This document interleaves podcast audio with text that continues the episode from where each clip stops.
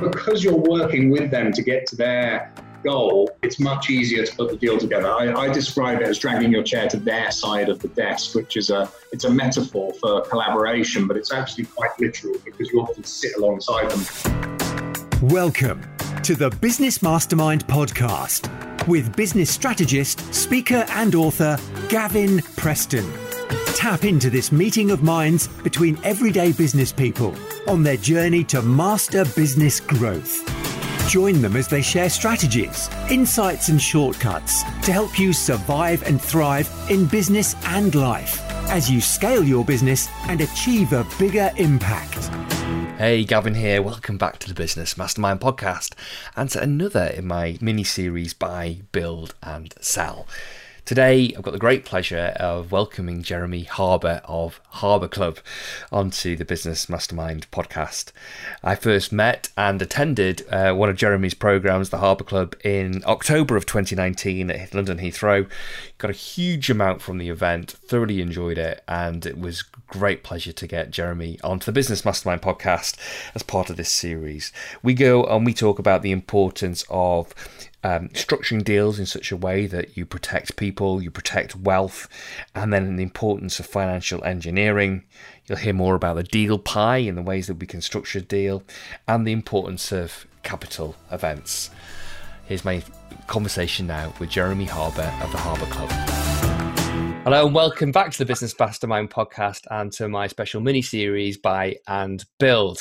Uh, it's great privilege to welcome on uh, a mentor of mine, uh, Jeremy Harbour. Jeremy is an invest- investor, author, business expert, speaker, and uh, very, very well known as probably the founding sort of influence in paving the way as to how people can actually grow their businesses through acquisition. So, Jeremy, welcome, very much, a uh, big welcome to the Business Mastermind podcast. Thank you very much, Gavin. So, um, at a time when there is a lot of instability in the marketplace, that businesses are unfortunately going to go bust, and that acquisition presents an opportunity for growth, it's very easy to get seduced or uh, uh about the excitement of a, a purchase, and um, but there are risks, aren't there? And I, and I, I want to create a balanced conversation where it's, it's not all sunshine and rainbows here. It's, there's a, the, the, you, you could catch a cold, couldn't you? Oh, absolutely. Yeah. I mean, look, the, if you go into this not knowing how to structure deals properly and uh, and how to yeah to, to do, deal with the legals, um, you can lose everything. Um, you know, uh, you can lose your house, the whole lot. And yeah, I'm not just talking about personally guaranteeing things here. I'm talking about, um, you know, taking out even unsecured debt can still come back and, and you know, bite you on the ass. And I think the, there's a really big challenge right now, which is that um, there are lots of opportunities. There's lots of fantastic opportunities. If you do them right, you can grow by, you know, I always talk about this growing by a year's worth of sales in an afternoon type of transaction.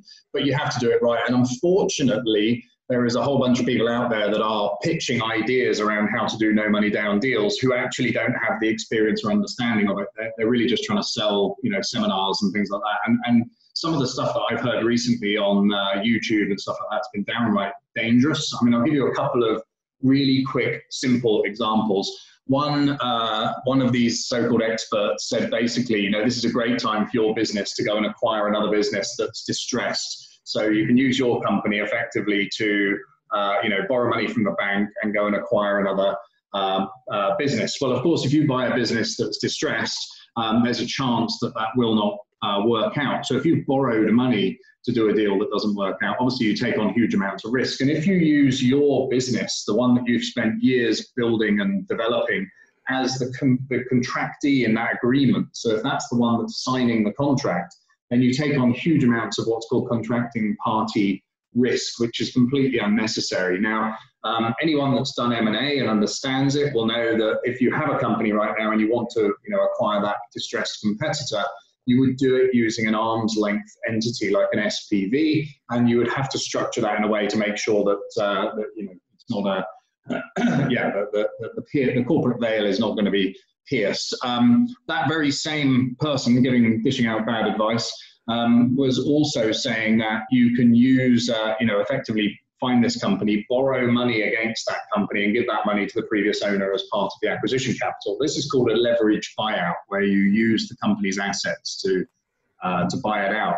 Um, but essentially, um, even if you have unsecured debt, so if you borrow money against a company, um, effectively what's happened is that that company has borrowed money. Now, that company has creditors, people that it owes money to.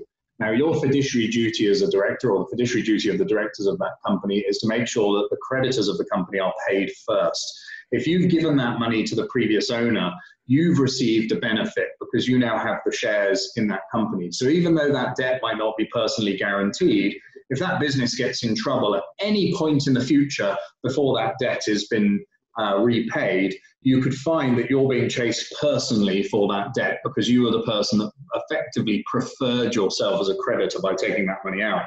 So these people make it sound really simple. Well, you just get some, you know, factoring facility or invoice finance that gives you 80% of the debtors. You give that to the previous owner, and bingo, the business is yours.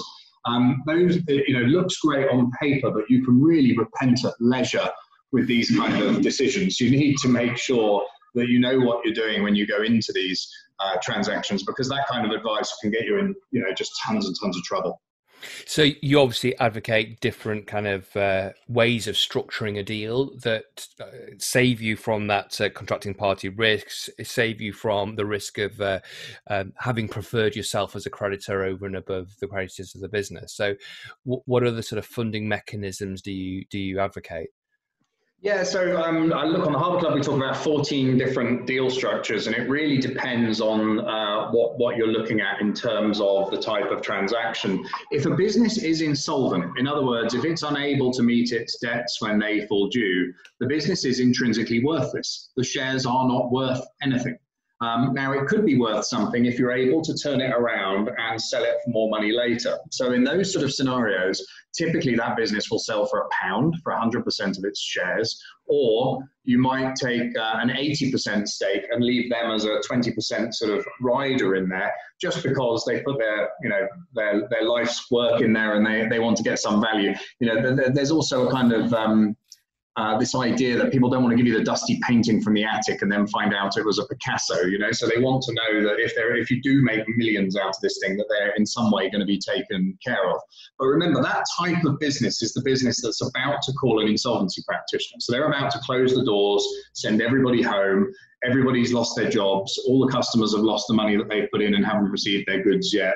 All of the creditors that supplied goods and services to the company have a total loss. You know that it, it, really is a you know a, a, basket case at that point. and you buy it for a pound, and you have that one last roll of the dice. So you know you go in, you financially re-engineer it, you renegotiate with creditors. You may have to go through either a soft insolvency process or a hard insolvency process in order to restructure the, the balance sheet, and then ultimately you're selling the you know the fixed business on afterwards. So, um, uh, but that should all be done at arm's length through this, uh, you know, special purpose vehicle, not through a company that you're currently running.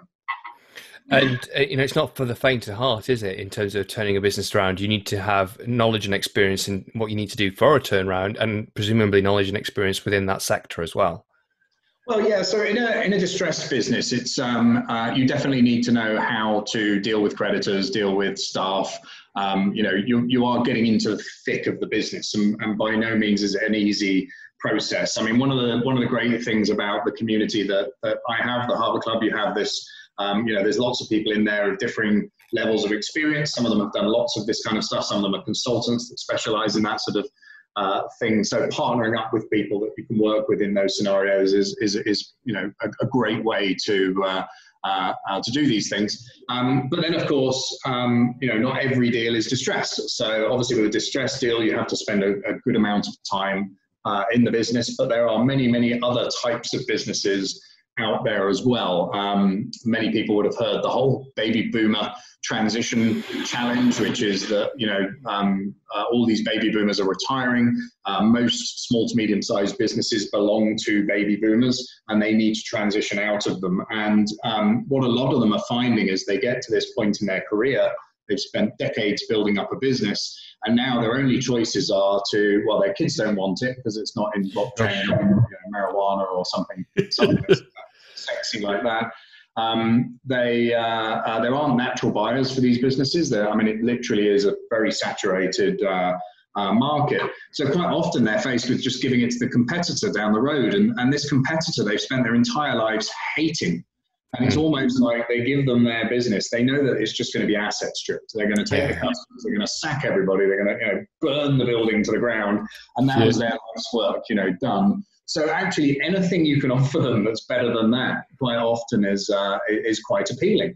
And um, and you know, of course, they've been in business for many years, so trust is a really big issue. Anyone that's been in business knows that there's a lot of idiots out there. There's a lot of people that will screw you over. So you have to build trust. I mean, we one of the strategies I quite like in that space, we call it on the Harbour Club, we call it a WIBO, a work in buy out.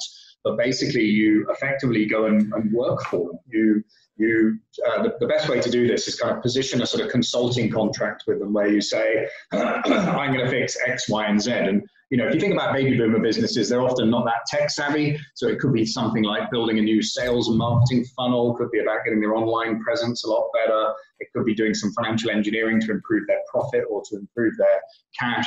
But anyway, you do this consulting contract, which you can be paid for. They can pay you a retainer to do this, so you, you get income while you're doing it. But you get an equity kicker on success. So when you've shown you can deliver what you said you would, you get a percentage of their business in return because you've helped create you know, value.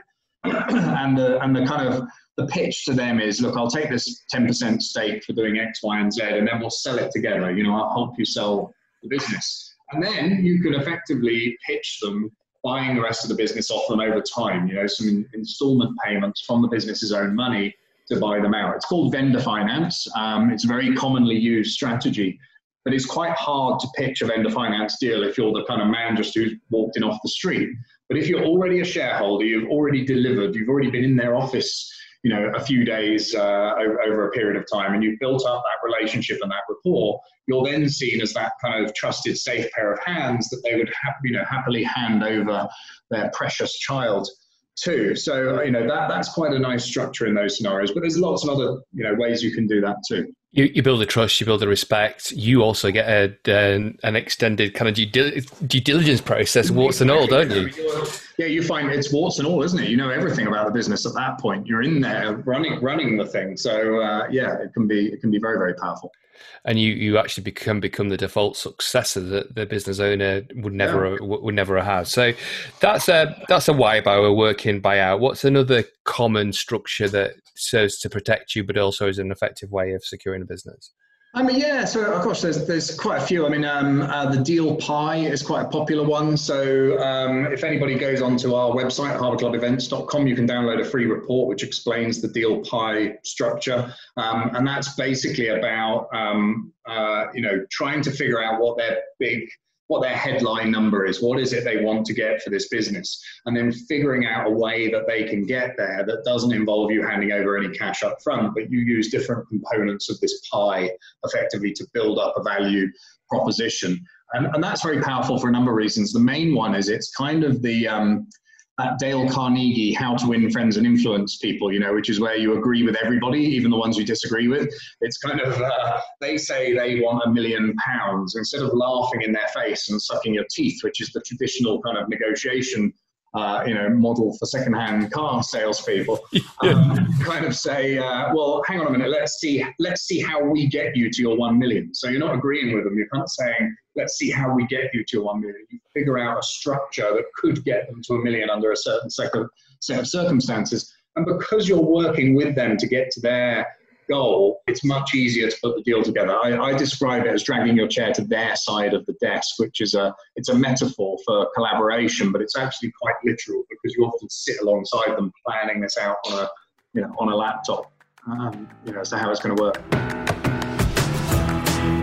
Hi, Gavin here. I wanted to say a huge thank you. Thank you to all of you who have bought a copy of my book, Survive and Thrive How to Secure, Scale and Succeed in Business. The feedback's been excellent. Copies have gone to all four corners of the planet. I'm so grateful and humbled. I also wanted to let you know that now the audiobook version is out. The audio format can be got from audible.co.uk or audible.com or from my website, surviveandthrive.cc. It was a lot of fun recording the audio book, and hopefully you'll pick up my passion as I take you through all the insights, strategies, and case studies to help you not only survive but thrive through uncertain times. So go to audible.com or audible.co.uk to check out Survive and Thrive by Gavin Preston, or grab it from my website surviveandthrive.cc. One of the things that um, I for me was a highlight of the Harbour Club conversation, the Harbour Club training, was the financial engineering.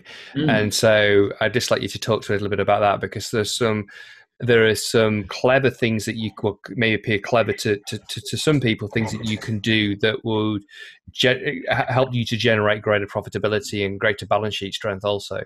Yeah, I mean, look, there's there's tons and tons of things you can do with financial engineering. So I would say the financial engineering we talk about in the Harbour Club is broadly broken into a, a few different components. The first component I would probably describe as just being good housekeeping.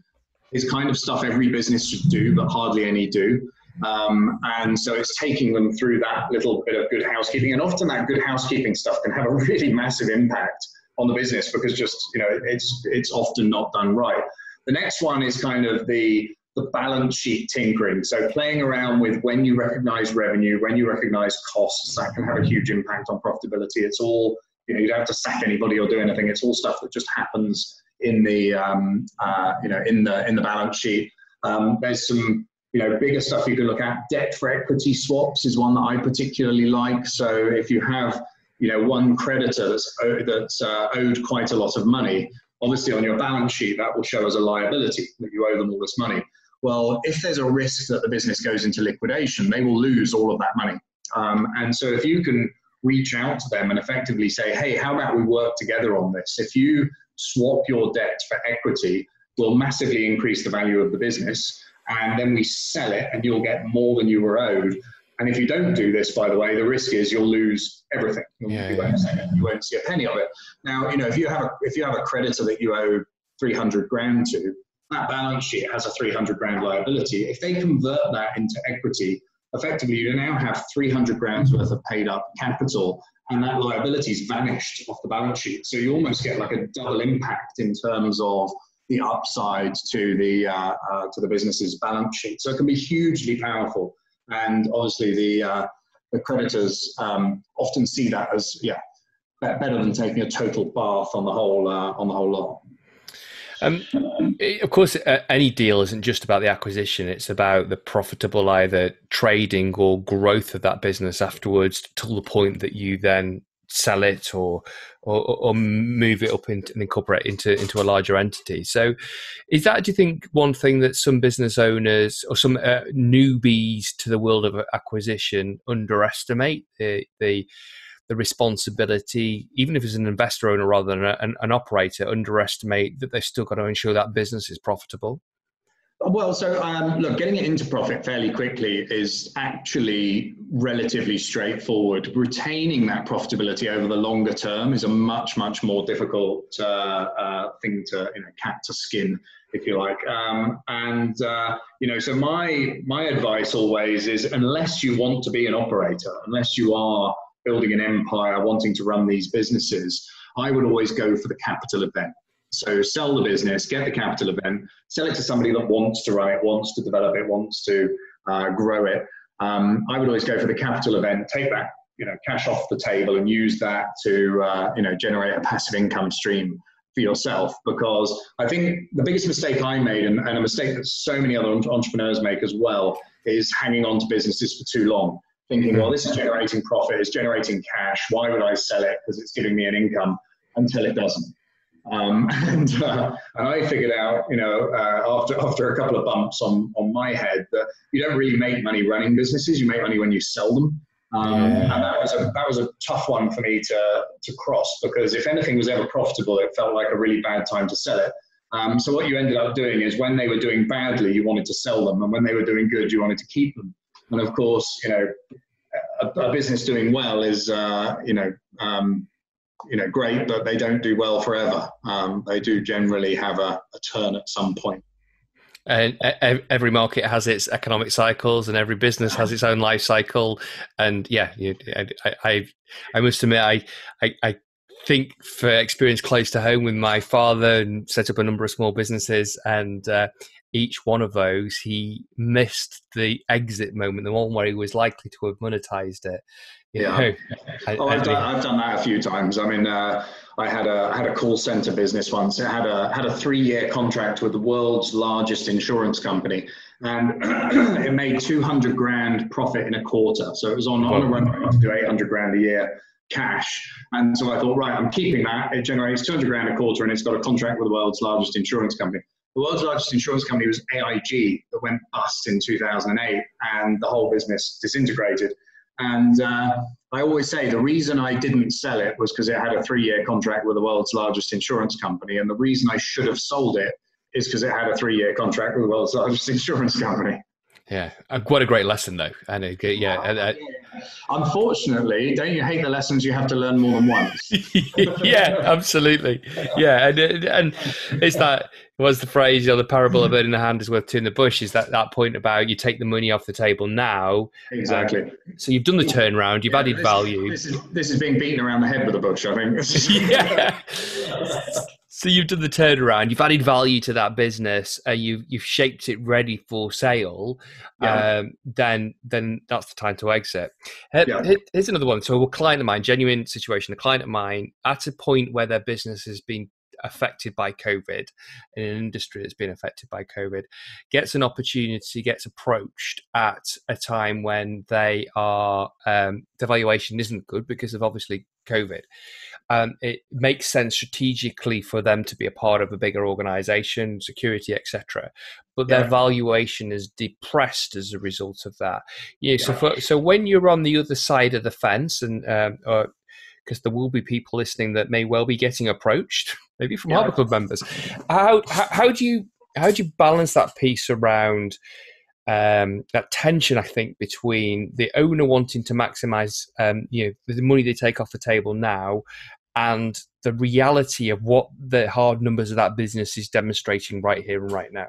Yeah, I mean, look, we're in a we're in a period of maximum instability right now, um, and uh, uh, and so you know, are, when it comes to valuation, are we catching a falling knife? Is this going to get a lot worse? Or are we going to have this massive bounce back? Now, I've often said I've got balls, but none of them are crystal. Um, there are um, there are not. Um, uh, it, it is not very straightforward to make that decision. Um, the one thing I would say is that I think in certain industries there's going to be quite a lag to recovery, um, and in every industry I think there is going to be some pain from just the, the massive change in the economy that's going on right now. Um, I mean, uh, it's very different in different places. So, I mean, the UK is very much a service driven economy. I think the latest stats are that we're going to drop about 12% on GDP. Um, but the US is more likely to be, you know, 20% or something because about 70% of the US economy is consumers and the, all the consumers are out of jobs right now. So it's uh, yeah. a very different um, story depending on where you are uh, in the world, and then of course what industry you're in and what subsect of that industry and, and, and everything else. So my advice generally is uh, is when there's an opportunity to sell, you should always consider it and consider it very seriously. And um, you know, I, I would just have a look at where they are. Are they burning cash right now? In other words, are they in a negative position? In which case, it might be a good idea to take that exit offer right now because you just don't know how long the bleeding is going to carry on and they could bleed to death. Um, so if there's an option on the table, take it and, uh, and work. And, and, I agree, this is a great time to consolidate. Big is beautiful. Um, you know, if you're in any industry um, that's affected by COVID, it's a great time to, you know, consolidate that industry and bring a load more uh, companies together. And, you know, three, three of the tactics that we talk about a lot on Harbour Club are, are roll-up strategies, consolidation strategies that don't use lots of debt. Um, so, uh, you know, that, that's a great idea right now. If you can not borrow money, but consolidate your industry and buy your competitors. Um, I think that's a really smart move. So, talk to me a little bit more about roll up and agglomeration. Yeah, so there's a there's a few different roll up strategies um, that we talk about. Agglomeration is probably our flagship. It's uh, um, it's a governance structure that we patented and, uh, and, and have approved for a, you know, a public company. Um, but basically, it's a way that small to medium sized businesses can uh, do an IPO, can go public. Now, normally a small business can't go public because they're too small, the cost of compliance is too high, the reporting requirements are, uh, you know, too much of a pain in the ass. Um, but there are huge advantages of being part of a global multinational public company. You know, you can pitch for bigger contracts, you can get better facilities from banks, you can um, win clients more easily because you get this extra credibility. Um, so, you know, there's a lot of advantages in joining um, groups uh, like that. So yeah, we listed a company uh, just over a year ago called MBH Corporation PLC. It's a UK PLC. It's listed on the Xetra market in Germany, which is the Frankfurt uh, sort of main market. Um, and uh, it's a group of 12 companies. It's a bit over 100 million in revenue. We were the third fastest growing company in the whole of Europe last year. Um, and, uh, and we will continue to add more and more companies into uh, that group. And really, it's a it's a platform for small to medium sized businesses to to go public without necessarily all the cost and trauma of uh, a traditional IPO. And of course, when you increase that liquidity, you increase the valuation of that business as well. Yeah, so over the long term, large public companies trade at a much higher multiple than small private ones. Um, but I do say over the long term, when you're a small cap company, um, you get enormous volatility in, in share price and things like that. But, uh, but yeah, over, over the long term, large public companies trade at much, much bigger multiples than small private ones. And so do you look to roll up business within certain sectors that can go up into MBH, or is it um, from what the investors want to back, or how does that work? Yeah, so MBH was uh, basically um, it, it, standed it stood for multi-business holdings, and the idea was it was a diversified investment holding group. But one of the German press quickly picked up and called it mini Berkshire Hathaway, which isn't a bad association to have. But um, quite, yeah, yeah. If you look at Berkshire Hathaway back in the 80s, it was basically the safe pair of hands. If you ran a family firm and you'd like some liquidity, but you wanted to carry on running your business, Berkshire Hathaway was the person that you called. Um, and uh, so that's where the similarity is because, you know, effectively people continue to run their business in the way that they want to, but they have the opportunity of liquidity and the platform to grow and using MBH as a, you know, a, a name to get them more business, as indeed people would use Berkshire Hathaway in the same way. So, um, uh, so yeah, that was, that was kind of the, the genesis of the idea. So at the moment, we have a group of companies all in the construction services space. We have a group of companies in the education services space. Uh, we have companies in the healthcare space and companies in the leisure space. And in leisure, it's um, specifically um, caravan and motorhomes, which have obviously been doing fantastically during the COVID. Uh, yeah. Nobody wants to go on cruise ships and nobody wants to yeah. go on planes. So um, yeah. aging so uh, yeah, so that that's been doing very well. And in fact, you know, uh, all the businesses have, have uh, been able to um, uh, go through this crisis, you know, remarkably well. Fantastic.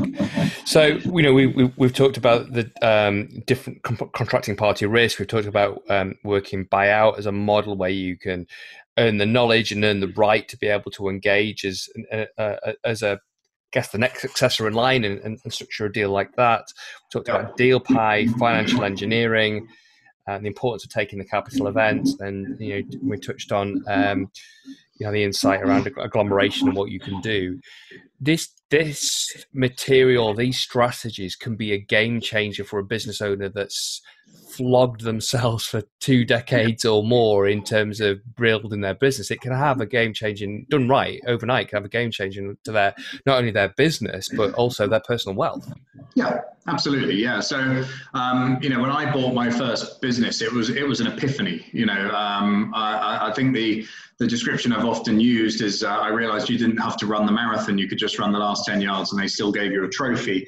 Um, it really was, you know, when, when you're stuck in a paradigm where you think there's only one way to do something and you just figure out a completely different way to achieve even more, um, yeah, it's a, it's a complete game changer. And I, I would encourage everybody to try and learn this stuff and understand this stuff because it's kind of, I think it's sort of a next level of entrepreneurship. You know, once you've figured out startup and product value and customer value and how you you know, deal with staff and all of that sort of stuff. I think the next rung of the entrepreneurial ladder is shareholder value and, you know, building businesses through mergers, acquisitions, joint ventures, uh, building your wealth through exits. I think this is a, it's just a huge and really exciting area. And I, am yeah, I'm really glad 20 years ago I got steered in that direction. Um, obviously bumped my head a whole bunch of times, but um, it's been a, you know, a really fantastic journey.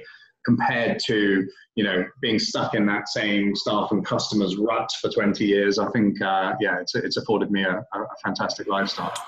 Can you bring to mind either from your own experience or those from any of your students um, any sort of case studies or stories where you've had a baby boomer struggling to sell the business didn't want to give it away to the competition and it's been a win for the retiring founder but also the uh, Harbour Club member has been able to then do something, take that business on and take it to the next level? Yeah, absolutely. So, um, and I'll caveat this with um, I, I, always say to people don't deal with brokers, don't deal with agents that are trying to sell businesses. It's a waste of time. They manipulate the numbers. It's, you know, um, it's a complete waste of time. This person did actually find this one from a broker, so let me just caveat with that. Um, and uh, but basically, um, it's a guy called Steve in the Harbour Club so he found it was a uh, chrome plating business, an engineering kind of business, I guess, for, for want of a better way of uh, putting it. It was based in Northamptonshire. Um, it owned its own real estate. The real estate was worth about 1.1 million. In Northamptonshire, you get quite a lot of real estate for 1.1 million. It's basically like an industrial uh, estate, which they occupy half of. The other half is sublet to other um, tenants. Uh, the business had about um, 400 grand of cash in the bank and was doing 200 grand a year profit. So if you just think about the core numbers there, 1.1 million of real estate, 400 grand cash in the bank, 200 grand a year profit. So anyway, um, the guy had it for sale for 1.7 million, um, which is not a greedy sum of money when you when you think you know the real estate plus the cash um, already comes to 1.5. Um, so he's basically asking for a year's worth of profit on top of the real estate and the cash in the bank. So it's not a yeah he wasn't being fantastically greedy. Unfortunately, everybody else out in the big wide world only studies leverage buyouts. So they just look at how much they can borrow against the business and then um, you know give that to the owner in cash. So what everybody would do is they would take it to a finance broker. The finance broker would give them maybe 600 grand's worth of mortgage for the property.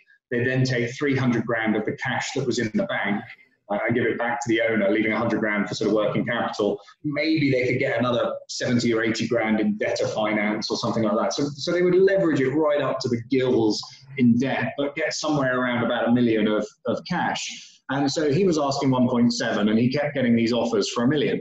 Um, and, uh, and saying no, no, no, no, no. Now, this guy was 72 years old. He had a, he had a 40 year old wife, so I guess that's a motivation to stop, stop working. Um, spend more time with the family. Um, but uh, um, but yeah, he'd had it for sale for two years, and everybody was lowballing him. Um, and so the Harbour Club had just turned around to him and said, um, "Look, I'll get you to your 1.7 million, but you're going to have to take um, payments over a period of time." And actually, he was quite clever. The way he framed it was, he said, "Look, we, I can I can get a mortgage and give you that cash, and then pay you over three or four years for the balance." But the challenge is if I screw something up, the bank will take everything under the mortgage arrangement. They'll just you know, burn the thing to the ground and you won't get any more money. So if you take the position of the bank and I pay you the interest instead, it'll take a bit longer. I'll pay you over seven years, but you won't have that risk of um, the bank taking everything back. If I screw it up, you can take everything back. You'll get the real estate back, you'll get what's left of the business, you'll get everything else. You just have to wait seven years uh, to get paid. And so, first of all, his accountant said, don't do it. Um, the guy's not putting any of his own money in. Why on earth would you do that deal? And um, you know, Steve's counterpoint was, well, look, you're 72 now. You were 70 when you started this process. How old exactly do you want to be by the time you found somebody that will actually, you know, um, do the deal? And he kind of, you know, said, yeah, yeah, you're right. Overruled his accountant. The next one was the daughter saying, no, don't do it. He's not putting any cash in of his own. And so actually, Steve took out the whole family for dinner. In fact, invited them to his house for dinner. Um, so the daughter, the you know, the father, the wife, everybody come around for dinner. Um, you know, uh, get to know the family kind of thing. So high levels of, of rapport, and then closed uh, the deal. So he ended up doing, you know, a 1.1 million of real estate, 200 grand profit, 400 grand cash in the bank, zero cash at closing, all deferred payment over over seven years, and it was a, a fantastic win-win. The guy had been trying to sell for um, uh, for two years. He was, he was, just getting older, basically. Nothing else was changing, um, and uh, he got his 1.7. Um, he has to wait a little bit longer for it, but it gives him an income all the time, and he knows he's got that security. He's got the debenture over the real estate and the business if, uh, if everything goes wrong in the future. So uh, yeah, And, and, the stories like that are great. So, for all parties concerned, and the business has got new blood, new leadership, and uh, presumably there was a management team that would carry on and run and run that business. Yeah, so interestingly, that was uh, that was one where the management team were all um, of a similar age to the owner, actually, or not quite as old, but in, in that uh, framework. So actually, he um, he did spend some time digitizing that business a bit. Um, yep. You know, uh, literally everything was still done on paper ledgers and stuff like that. Oh, really? So, uh, yeah. So huge, you know, huge efficiency impact you could have as well. Fantastic. So, a really exciting area, and yeah, I, I, love that distinction about the next stage of growth uh, as a as a business uh, owner and founder is, is, is moving on to building from balance sheet value to building shareholder value. If if, if there's business owners out here out listening to this that want to learn more about the different strategies of how they can structure a deal, how they can keep themselves safe from a legal point of view, so they are protected, uh, how they can um, learn more about financial engineering or even about agglomeration, how do they do that? Yeah, so look, we have the Harbour Club, which is a big uh, membership organisation. You'll remember, um, you know, that uh, we've got lots of people all around the world are part, part of. But I wouldn't want people to dive straight in and, and join that. I want people to understand what it is we're, we're doing and, and whether it's a fit for them or not first. So I actually designed a 21 day training course. It's a 21 day email training course, and we were deciding what to, we started it like a year ago, uh, building this thing. And, uh, and we, we hadn't really decided what we were going to do with it when it was ready, and it's now ready. Um, so what we've actually decided to do, because of the COVID crisis and because the way the world is right now, and I think there's a, just a massive opportunity, um, we're actually giving it away. Um, and we're giving it away if people buy my book, which comes out in December. Um, so it's super simple. They just go to godo.deals, which is an awesome website name. Um, Amazing. go do go do deals. Land on that website. Order my book. It's like nineteen dollars ninety nine or something like that. Um, and uh, and you'll automatically, although the book doesn't come until December, you'll immediately get enrolled on this 21 day email course. So every day you'll get an email from us with videos, with a whole bunch of information it takes you through how to find these opportunities off market. It takes you through how to structure the deals, how to, not, not all of the deal structures, but some good ones you can use straight away. Um, how to do some of the financial engineering stuff. It's got some of the wealth stuff that we talk about. So um, yeah, it's, it's a really great course. I'm really proud of what, what we built. It took us ne- nearly uh, nine months to, uh, um, to put it together. Um, and yeah, you can get it free with the, with the book. And you've also um, sort of shifted into the virtual realm in terms of delivering Harbour Club now. Yeah, so obviously it always used to be a physical event. Um, we did our first virtual event in the middle of the COVID crisis, and actually um, it works really well.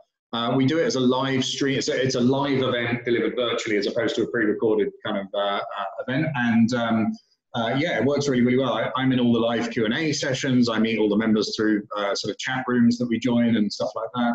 Um, and uh, you can get so much more content in through a virtual course because when you do it at a, at a hotel, you're herding people in and out of rooms, sure. uh, always late starting and all this sort of stuff. So the, the course is now about a good three hours longer um, than it was pre-COVID. We've we've been able to push loads of extra kind of content and extra stuff in there. So yeah, it's really fantastic, and the feedback we get is amazing. So um, yeah, been very happy with that. Jeremy, thank you so much for your time today. Uh, anybody listening, go to godo.deals. I properly love that URL. The, the, title of the book, the significance of how why that is such a good URL, by the way, is that Jeremy's book is called Go Do Deals. So how and that's just amazing to get a URL godo.deals. It's fantastic. Thank you so much for your time and uh, the value you've added today. Uh, really appreciate it. Fantastic. Good luck, everyone out there, and I hope you're keeping safe. See you soon. Thank you, Jeremy. Some real standout points for there um, work in buy out as a potential strategy to get a no money down deal. So, if you're a consultant out there and you want to be able to demonstrate your skill swap, your time, your skills, your contacts in order to be able to help grow a business and in exchange, instead of for cash, for equity. Deal pie, you know, how you structure the deal with the different components of how they're going to get paid over time and have that thought in mind that if they're asking prices, say 1 million, let's see how we can get you to that 1 million. And then the importance of taking capital out, of creating capital events. Jeremy said the mistake he made was hanging on to a business too long, that actually you make money when you sell. Thank you, Jeremy. Remember, you can go and grab yourself a copy of his new book, Go Do Deals, and his URL is very apt, godo.deals. dot deals. So go and check out his book, Go Do dot deals. You've been listening to the Business Mastermind podcast. Be sure to subscribe, rate, and review so that more people like you can get their business back on their own terms, enjoy more success, and create more impact.